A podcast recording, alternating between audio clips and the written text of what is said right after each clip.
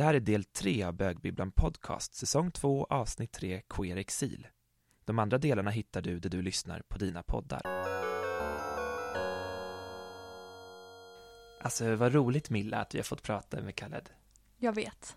Det känns lite, vi har ju, har ju älskat hans böcker liksom och så får man, det är kul när man får prata med författare så att man läst liksom mycket och så. Ja, visst. Gud, Mm. undrar om han tycker att vi är såna galna fans som bara, eh, vi har gjort jättemånga poddavsnitt om dig, vi har läst alla dina böcker. Men i det, i det läget så är jag gärna ett galet fan. Ja, Mm. Ja, ehm, vi har varit inne lite på det här med geografisk exil, alltså att man lämnar sin hemort och hamnar på en ny plats så. Men en typ av exil vi inte pratat så mycket om är den här mer inre exilen, eh, som skulle kunna vara att man är isolerad till en viss del åtminstone från sin sociala kontext eller det sammanhang där man lever. Det skulle till exempel kunna vara att man eh, inte kan få, eller att man inte är inkluderad liksom i de traditioner eller koder eller symboler som finns i sin lokala kontext. Att man kanske inte får komma ut eller vara öppen i samband med ett julfirande med en familj eller någon annan viktig högtid som betyder mycket för en.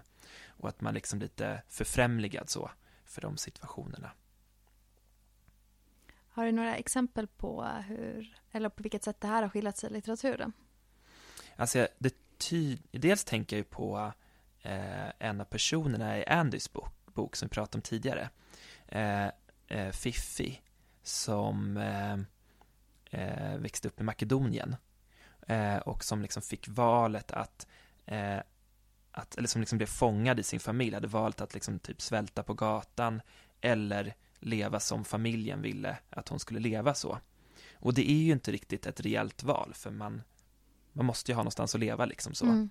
Eh, Och Fifi är då en transkvinna som då precis. inte accepteras av sin familj. Mm, precis. Och det, så som hon beskrev det i Anders bok, så tycker jag att det lät något som man skulle kunna kalla för inre exil till exempel. Ja, men hon blir till till exempel tvingad att eh, klä sig som en man och hon söker jobb och ja, får inga pengar och ingen mat. Alltså det är verkligen en otroligt Mm. liksom, hotfull och svår situation. Mm, precis. Och just det där med liksom att inte kunna få eh, arbete eller kunna, att liksom inte vara inkluderad i de här samhällsfunktionerna så. Det är ju något som vi känner igen från hela västvärlden, typ så. Eh, USA hade ju sådana lagar in på, långt in på 1900-talet. Eh, eh, andra halvan av 1900-talet liksom. Eh, sen tänker jag också på eh, Jag är inte död som av Erik Engelv som kom förra året tror jag eh, som är hans självbiografiska berättelse om att växa upp eh, inom Jehovas vittnen och sen eh, lämna den sekten och därmed behöva bryta med sin familj och sina vänner och sin sociala kontext och liksom behöva bygga upp en ny kontext där det inte, eller ett nytt sammanhang som vuxen där det kanske inte var självklart heller vilken plats i liksom den queera miljön som han kände sig hemma i så. Och det blir också någon slags, tänker jag, ett exempel på en inre exil som kanske inte är så här för hela livet, men liksom att det, det är ju en, en plats, även om inte att han lämnar sitt land, så är det ändå att han lämnar sitt sociala sammanhang och inte är välkommen tillbaka dit igen. Eh, och det är för, övrigt hans liv som till dels ligger till grund för, eller hans berättelse som dels ligger till grund för Benjamins i eh, Torka aldrig tår utan handskar av Jonas Gardell. Mm. Det får man höra mer om i den boken. Mm. Mm. Ja, vad tänker du att den här typen av alienation eller utanförskap gör med en människa? Oh, gud, jag tänker att det påverkar en människa på liksom alla plan. Att man känner sig ensam och utsatt och så. Ehm, men det första jag kommer att tänka på är liksom de typ så här praktiska aspekterna av ens liv. Att vara helt ensam och inte kunna liksom förlita sig på att kunna få liksom det hjälp och stöd som man behöver i sitt liv. Liksom att bara den, bara det är ju tillräckligt liksom utmattande. Eh, men sen att liksom inte ha någon att så här, kanske, vet jag tänker bara så här, ha en gemensam framtid med, även om inte det är med ett partnerskap så tänker jag att det ändå är så här, att inte liksom ha ett sammanhang där man bygger någon slags gemensamma drömmar eller visioner, liksom att det, i en enorm ensamhet, tänker jag det. Mm. Mm. Vad, vad är det, tänker du? Um, jag tänker, jag struntar i att svara på det. så otroligt. Ja, men jag tror att du är inne på liksom att det är verkligen en sån eh, fundamentalt, liksom säkert liksom förintande känsla och upplevelse liksom att så bli så frånryckt så det man, där man är och det man har varit och, och viktiga personer för en och så. Men, men jag tänker att um, varför det är intressant att skildra i litteratur eh, jag tänker att det måste ju vara, om vi tänker att nu att grekerna hade rätt, att det är ett öde värre än döden, så är det inte så konstigt att vi intresserar oss för det. För att jag tänker att så mycket så konst och kultur och litteratur handlar ju om ja, men de stora frågorna på något sätt. Att så här, ja, men kärleken och döden och hur vi ska leva våra liv och, och så. Eh, och att, att då blir också exilen en väldigt liksom, intressant erfarenhet. Eh, rent så här, existentiellt. Uh, men jag tänker också att personer som befinner sig i exil eller har befunnit sig i exil säkert också kanske behöver litteraturen men också kanske också skriva om det som ett sätt att liksom förstå sin erfarenhet. Så jag tänker att, att det kanske inte är så konstigt att det ändå finns en hel del sådana här berättelser för att man är också i ett sånt, på en sån plats eller i ett sånt skede av sitt liv där man också behöver eh, liksom förstå det man är med om och där man just inte har någon att dela det med. Mm. Jag kan också tänka mig att det finns eh, Alltså jag tänker att alla genomgår väl någon slags fas av alienation i sina tonår, sin tonårstid. Men att det kanske är, finns väldigt många queers, queers som har det som någon slags gemensam erfarenhet också. Att i någon utsträckning känt sig liksom helt oförstådd av omvärlden liksom, eller inte av sig själv också kanske. Och att det kanske också gör att de berättelserna efterfrågas eller behövs ännu mer i den queera världen. Mm. Mm. Mellan 2011 och 2015 bedrevs projektet Queering Sápmi av en rad samiska och queera organisationer i Sverige, Norge, Finland och Ryssland. Projektet skapades för att synliggöra samiska queers med ambitionen att skapa en plattform för att stärka samiska queers rättigheter. Samiska queera personer fotograferades och intervjuades om sina liv och intervjuerna sammanställdes till en bok, Queering Sápmi, och en utställning som turnerade genom flera länder. Berättelserna i Queering Sápmi berör frågor såsom kärlek, relationer, att komma ut eller att välja att inte komma ut. Att övervinna omgivningens fördomar och om drömmar om framtiden. Frågor som många queera berättelser brukar beröra. Men berättelserna handlar också om att höra eller inte höra hemma. Om att sakna möjligheten att möta andra med liknande livserfarenheter. Och om att förhålla sig till queera sammanhang som same. Vilket liv väljer man när man stannar kvar? Och vilket liv väljer man när man flyttar från sin ursprungsort? Med ett insamlat material på 200 intervjutimmar och 20 000 bilder spränger Queering Sap med en historisk tystnad med en överväldigande kraft som belyser den rika och svindlande floran av samiska queera livsberättelser. Queering Sápmi ställer inte bara frågan om var det finns utrymme att vara queer i Sápmi, utan också vilka möjligheter det finns att vara same i majoritetssamhällets queera sammanhang. Så, med de orden så välkomnar vi Johannes Bergqvist hit till Bögbibblan. Tack så mycket. Hej Johannes, vad roligt att du är här. Uh, det är kul att vara här. uh, du och jag känner ju varandra sedan en tid tillbaka. Uh, och vi har ju pratat lite om en bok som vi båda tycker mycket om. Himlabrand av Moa Backe Åstott. Och vi har ju bjudit in dig för att vi är nyfikna på att höra dina tankar om den här boken. Yes. Mm. Ja. Max, vad handlar Himlabrand om? Himlabrand handlar om Ante eh, som eh, går på gymnasiet utanför Jokkmokk. Han är från en renskötande samisk familj och eh, i boken så får vi följa honom när han upptäcker att han är förälskad i sin kompis Erik eh, och eh, följa honom i hur han dealar med det. Eh, och eh, några upptäckter som han gör i sin familj och släktshistoria under tidens gång. Hur var det att läsa den här boken för dig? Um, det var väldigt så här, ehm, ska man säga, uh, när man kommer från eh, liksom, en samisk kultur och har hela den biten med sig, för det är också mycket som beskriver det samiska i boken, som jag tycker görs på ett väldigt bra sätt, som kanske inte en icke-same kanske snappar upp på samma sätt, men hur det beskriver liksom detaljer i klädsel, det är ett bröllop till exempel, detaljerna med eh, kolten man har på sig och allt sånt, de här små grejerna eh, gör ju att, säger man, eh, det lägger på liksom en, någon slags eh, det blir någonting extra för mig som same att läsa den här boken. Eh, för att dels känner man igen sig dels i, i det samiska men också i, i hans eh, eh, alla tankar som han har när han liksom inser att så här, men jag är ju kär i min, min kompis här och hur kommer det här gå? Kommer jag kunna leva som eh, homosexuell och same och renskötare? Eller liksom eh, ska jag liksom eh, försöka vara straight liksom. Att eh, hänga med den här tjejen som han, som han är typ ihop med en kort period i boken. Eh, mycket sånt tror jag att många känner igen sig i när man är ung och liksom börjar liksom tänka kring så här, vem är jag, vilken sexualitet har jag och, och så vidare.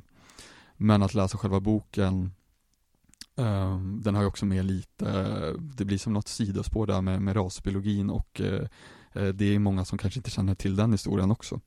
Uh, men man gör det på ett väldigt eh, smart och snyggt sätt. Uh, där han köper någon bok på någon så här loppis eller vad det är, om jag kommer ihåg det rätt.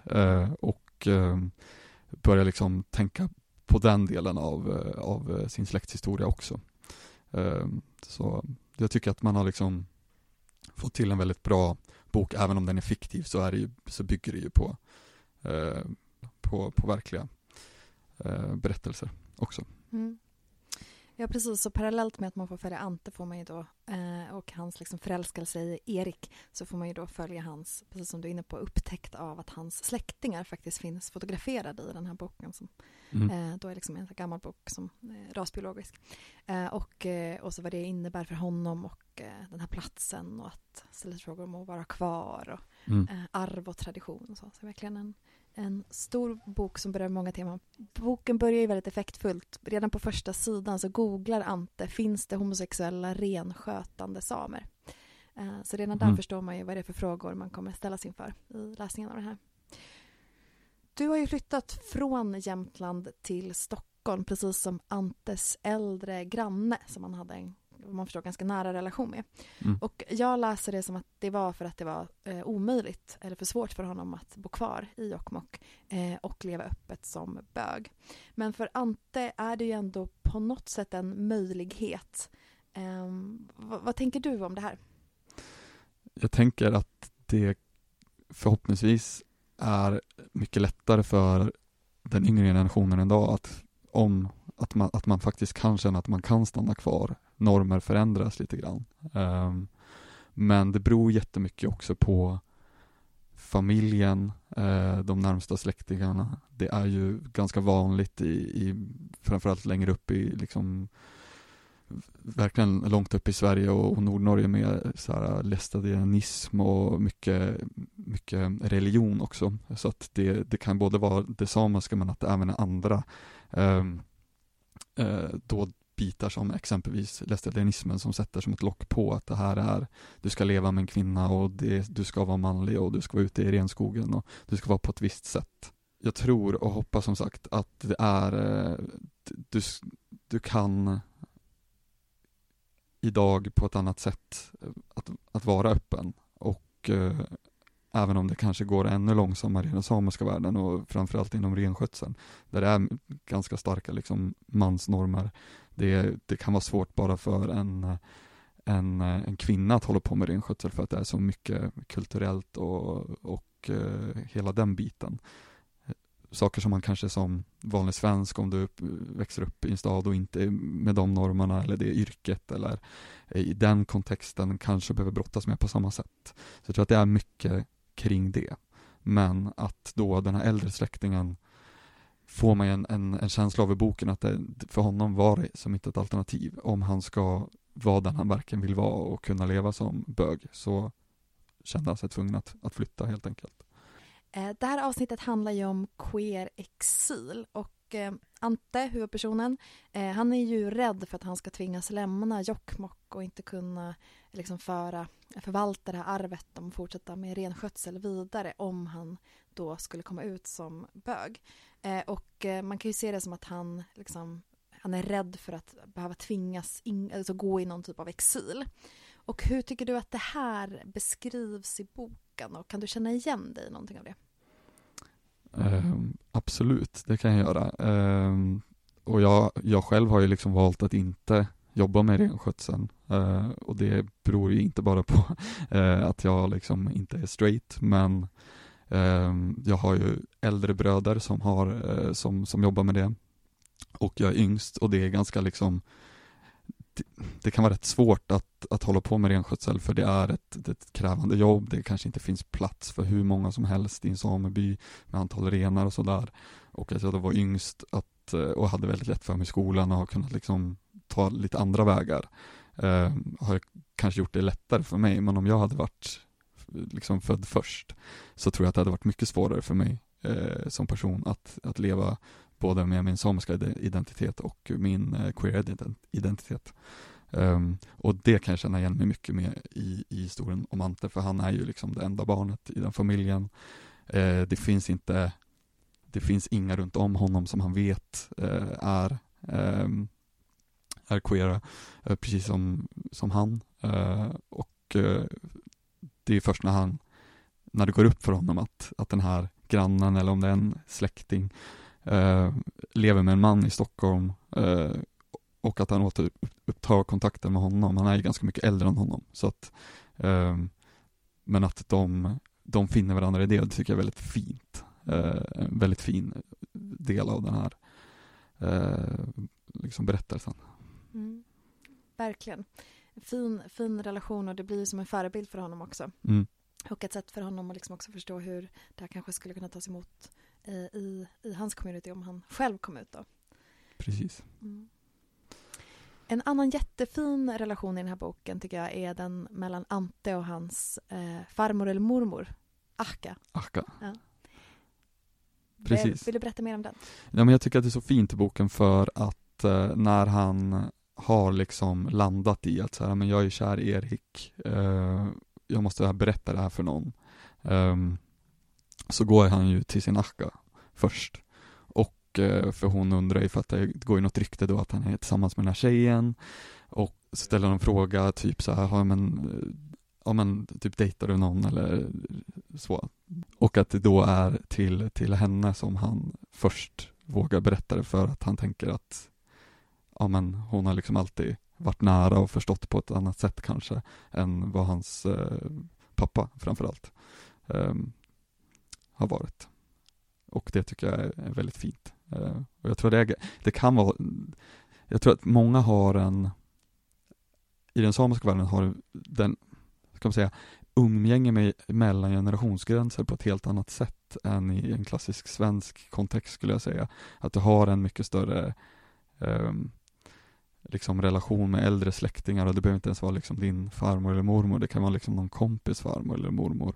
Och, och att eh, det är en viktig del, liksom, att ha koll på vilka är du släkt med och så vidare. Och att du då, det jag försöker säga lite grann är att, att ändå kanske, det kanske inte är den självklaraste personen att gå och prata med, liksom. Eh, kanske att föräldrarna eller en kompis i, i första läget.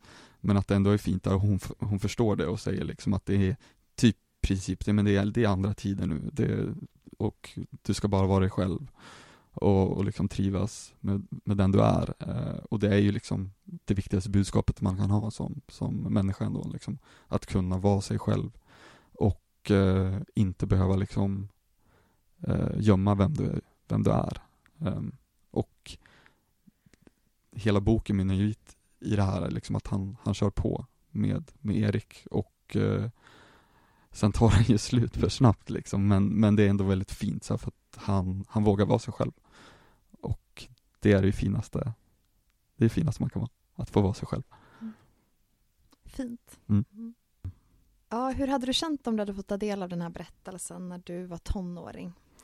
Eh, jag tror att det är svårt att liksom backa, det, nu är jag liksom 32, så här, hur hade det varit för 16 år sedan liksom? Om jag tänker samma ålder som, som Ante då, huvud, huvudpersonen i den här boken, men för jag är själv uppväxt i en renskötande familj, Eh, det är lite andra normer än i det liksom vanliga samhället också, att bo kanske på en ganska liten ort, eh, det är inte lika liksom mycket som händer kontra att bo i en stad eller en storstad framförallt. Um, men jag tror nog att jag hade liksom nog känt att så här, ja men det finns eh, det finns skrivet liksom, det finns böcker. Eh, man är inte så ensam i det. Um, så att det är fantastiskt att den kommer även om det hade varit eh, liksom bra om det hade funnits ännu tidigare om man säger så. Mm. Och en annan bok som vi har pratat om är ju just Queering Sápmi som ger det här monumentala verket med, jag vet inte hur många intervjuer som är med, men det är starka och vackra fotografier och otroligt starka livsberättelser, sida, sida efter sida så. Mm eh, och um, den här boken har ju funnits ute nu i några år.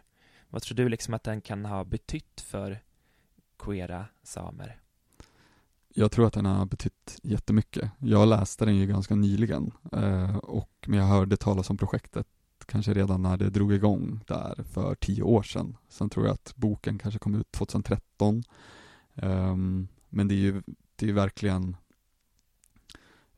många olika typer av livsberättelser i olika generationer eh, med samer från både Sverige, Norge, Finland, eh, kanske även Ryssland eh, att det är med någon ifrån och, och att man har liksom täckt hela Sápmi då. För er som inte har koll på vad Sápmi är så är det är det ju traditionellt samiskt område i, i eh, de här länderna.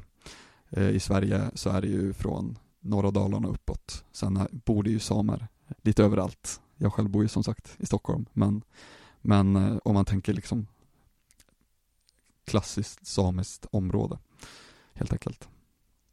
Men jag tror att boken har betytt mycket för eh, den, men dels kan jag gå till mig själv när jag läser den att att eh, man, man känner igen sig i många berättelser.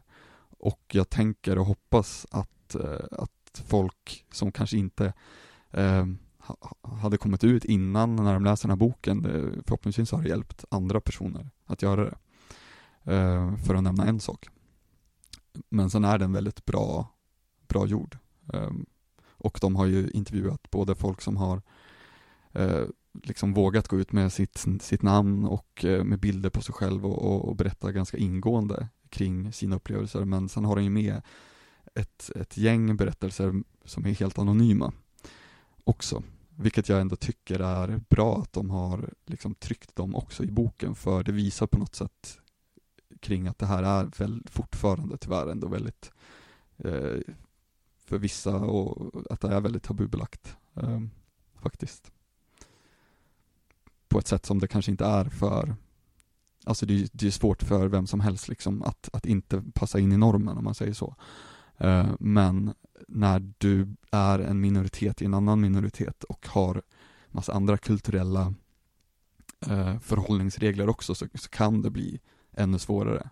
Men så är det ju väldigt mycket beroende på vem det är som person och vilka du har runt om dig såklart. Men genomgående så är det ju väldigt många som har haft Eh, eh haft det svårare än andra kanske. Att, eh, att, eh, att vara sig själv och att våga komma ut. Det som slår mig liksom, alltså det var ju någon anonym berättelse som var så här, den skulle, den här personen, jag vet ju, vet ju, jag är inte anonym så här, mm. personen, skulle gå ut liksom med sitt namn och hela den biten. Men då liksom den här personens närmsta vänner sa att om du gör det, då kommer vi liksom, då det, då har, då har inga vänner kvar. Mm. Det, den var väldigt, liksom tung Mm. Eh, men personen fick ändå vara med i boken och att det liksom kommer med. Mm. Det får ju läsaren att förstå liksom hur svårt det faktiskt kan vara. Mm. Sen är det några andra berättelser, liksom, eh, kommer inte ihåg vilk, vilka namn, men flera liksom som bor kanske uppe, om det är i Kautokeino i Nordnorge, eh, de är öppna med det. Men att det är väldigt många som inte öppnar med det men kommer till dem för att de är liksom den enda liksom mm. bögen i, i, i området eh, och liksom kanske lever i en eh, heterosexuell relation redan, mm. kanske har barn men kommer dit och eh, liksom bara för att de vet om att den här personen är, är, är bög och eh, den personen är ju också det kanske egentligen. Eh, men att det är, ja det är lite så. Eh, och där tror jag att att det kanske lite beroende på var i Sápmi du bor eller hur långt man har kommit eller om det är någonting annat som, jag vet inte, ska man säga skaver, alltså om det är en religion eller något annat lock på också som gör att det är väldigt svårare att leva öppet. Um, men mycket sådana historier finns i den här boken. Um, och det, det är bra att de kommer fram. Och, och det är bra att det finns berättelser för generationen som, som kommer nu. För jag menar, det finns queera samer och de kommer behöva komma ut liksom. Och då är det fantastiskt att det finns en sån här skatt verkligen, för jag tycker att det är en skatt. Tack, alltså du beskriver det så himla, eh, när du säger så här, det finns queera samer som, och de kommer behöva komma ut. Mm. Det är så, du beskriver det så berörande. Så. Och sen den här boken kom så har ju exempelvis Sápmi Pride startats som är en Pride-festival som flytta mellan olika städer inom Sápmi och, eh, och det finns kanske till exempel på Instagram-konton som, som berör queer eh, samiskhet så. Um, har du någon tanke kring det här med att vara same i, de, i queera sammanhang? Uh, finns, det, finns det en samisk identitet som kan uttryckas där? Så? Jätteintressant fråga. Um, som du är inne på lite grann, så nu finns det ju en, en samisk pride exempelvis. Um, och eh, jag vet att för något år sedan, eh, det är inte en Pride-festival, men då eh, affischen till en, en, en samisk eh, festival som heter Markomen, jag tror att det var den festivalen, eh, då liksom den affischen var två samiska män i kolt som liksom hånglar med varandra eller pussar varandra och det var ju ganska kontroversiellt när den kom, exempelvis. Ehm, men att det kanske inte hade varit möjligt om inte den här boken hade kommit ut, för den har liksom lyft de frågorna i, i den samiska världen, men att då och då ta min samiska identitet i, i en queer-kontext, då är det väl lite sådär, äh, skulle jag säga att oavsett queer-kontext eller inte så är det kanske inte det första jag säger till någon att jag är same, för att det är inte, det syns inte så här äh, på det på samma sätt kanske. Eh, här, att någon bara direkt bara, ah, du, du är same, eller så här, ah, om jag inte berättar det eh, aktivt. Eh, men lite beroende på liksom, vad är det för människor, ska jag lyfta den här eller inte? Så, eh, så väljer jag att, att berätta det, eh, helt enkelt. Men eh, det är väl lite så här klassiskt, ju mer du lär känna personer, eh, desto mer kanske man berättar om sig själv. Men det känns ändå som att eh, den liksom queera miljön, att det inte det är liksom inga problem att uttrycka min samiska identitet heller. Um, för den är så liksom generellt välkomnande och liksom öppen. Uh. Mm. Tack. Det har ju gått eh, nio år nu snart sedan Queering Sápmi kom ut. Och eh, vem vet, det kanske är dags för en, en ny version så småningom. Vad tror du skulle kunna stå i Queering Sápmi 2 år 2033 eller något sånt? Ja, långt fram i tiden. Men känslan var ju lite så när man läste den här boken för dels så är det vissa personer som man känner igen, eh, vilket är väldigt så här, intressant och, och spännande att ta del av deras berättelser i, i den här boken. Eh, men också att nu har det gått lång tid och att det finns ju ännu fler berättelser som, som kan och skulle behöva berättas. Um, förhopp, förhoppningsvis så, så, är det inte någon del av boken som är anonyma berättelser, att man, att man faktiskt har kommit så långt att man faktiskt eh, vågar att vara helt öppen eh, med, med sitt namn och, och eh, en bild och hela den biten. Och ehm, kanske lite koppling i, i, om det blir en uppföljare kring kring den här första bokens betydelse och eh, liksom vad, vad hände från projektet och hur har det liksom skapat nya förutsättningar för, för eh, queera samer som inte var med i, i den här boken och för den kommande generationen eh, som har liksom växt upp under tiden. Det skulle jag vilja ha i, i uppföljaren. Mm. Kanske själv att man skulle vara med i boken också, Just det, precis. faktiskt. Så, så vi kastar ut eh, eh, bollen här nu, hoppas att den, den fångas upp av någon handlingskraftig person. Precis. Mm. Då kan ni ta med mig då, så har ni i alla fall en ny person i boken. ja, precis. Finns det några andra queera samiska berättelser som du skulle vilja passa på att tipsa om? Precis, men för i den här boken, den beskriver det som att det här är första gången liksom. Och sen, eller så här, det finns inget sånt här projekt, det behövs. Ehm, och ehm, det kanske finns liksom berättelser bara att jag inte kommer på dem nu och det är väl i sig ett liksom Jag menar den samiska världen är väldigt liten eh, och bara att det kommer ut va, alltså, om citationstecken vanliga böcker eh, på samiskt tema är ju stort liksom för typ alla samer. Alltså, och där har det hänt ganska mycket på senare tid liksom med, med ja, men stöld, eh, Ann-Helén Lestadius och, och eh, eh, den här boken om tvångsförflyttningarna, eh, Herren har satt oss hit, som fick eh, Augustpris förra året. Eh, bara att det sker är ju rätt stort i den samiska världen, så att, eh, att den här himlabrand kom nu, som vi pratade om tidigare, det är ju liksom ett, ett första stort viktigt steg. Och förhoppningsvis kanske det kommer en, en fortsättning från, från Moa, eller att någon annan person eh, sitter med, eh, med något härligt manus i huvudet som, som kommer ut i en bokform eller kanske det kan bli en filmatisering av, eller en kortfilm av boken. Ehm, det, det, det, det hade jag sett fram emot. Ehm, och förhoppningsvis kommer det komma. Tack så mycket Johannes, det har alltså varit så otroligt eh, givande att få ta del av dina tankar om de här queera berättelserna, vad de betyder för dig och vad du tänker att de betyder för andra queera samer. Tusen tack för att du var här. Tack så mycket för att jag fick komma hit. Tack. Många är de queera författare som har skrivit från sitt nya land, som skriver utifrån att ha lämnat något de aldrig kommer att återvända till. En av de mest kända queera arabiska exilförfattarna är Abdella Taya. Taya föddes 1973 och växte upp i en fattig familj i staden Saleh i Marocko. I en artikel i New York Times berättas att han föddes på biblioteket i Rabat där hans far arbetade som vaktmästare. Som 25-åring flyttade han till Paris i Frankrike där han doktorerade vid Sorbonne. Taya är känd som en av de första öppet homosexuella arabiska författarna och 2007 skapade han stora rubriker då han kom ut offentligt i det marockanska magasinet Telkel. Han har skrivit nio romaner och flera av dem är självbiografiska i någon utsträckning. Precis som många andra exilförfattare skriver Taya inte på sitt modersmål utan på franska istället. Men hans böcker har översatts till många språk, bland annat arabiska.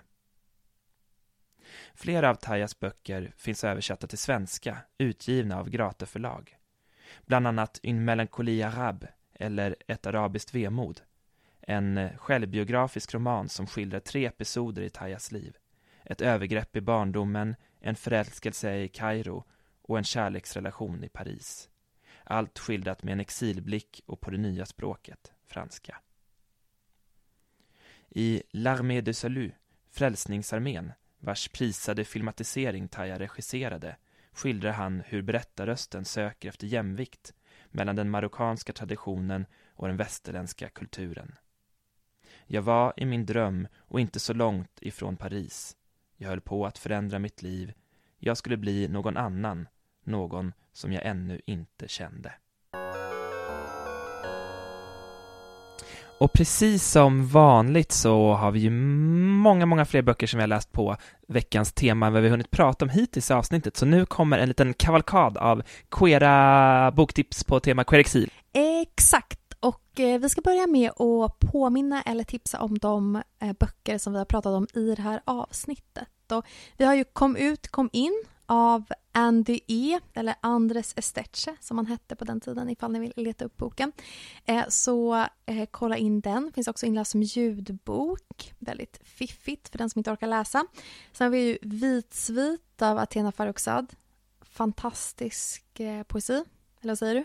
Underbart eh, så kolla såklart in den också. Och sen så alla böcker av eh, Khaled Al-Esmael, Selamlik och En port till havet. Max, vad har vi mer? Ja, jag har ett litet oväntat eh, exiltips på tema, ett exiltema som vi kanske inte har pratat så mycket i den här podden hittills. Och det är Thompson Highways Kiss of the Fur Queen. Eh, han är inte så känd här i Europa, men eh, jag stötte på honom i Kanada, eller hans bok, eh, som handlar om två pojkar som tas från sin familj som barn för att växa upp på en residential school, alltså en katolsk skola dit man tog barn från ursprungsbefolkningen. Eh, och man kan säga att boken handlar om hur de tvingas förhandla mellan den nya identiteten som de får på skolan med sin tidigare identitet med familjen. Så. Eh, och eh, här finns det också ett queer-tema i botten.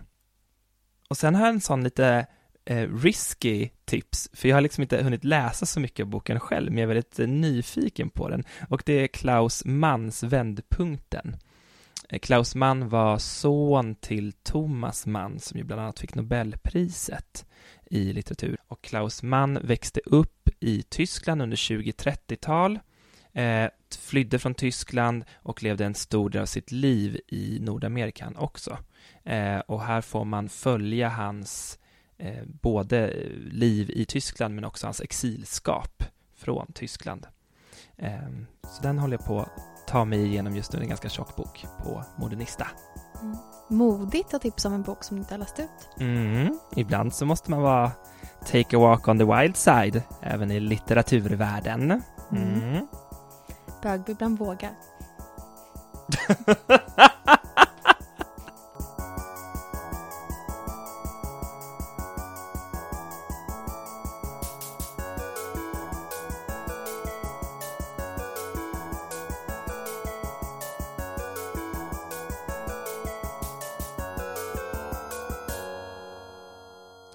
har lyssnat på Bögbibblan Podcast, din skeva bokhylla.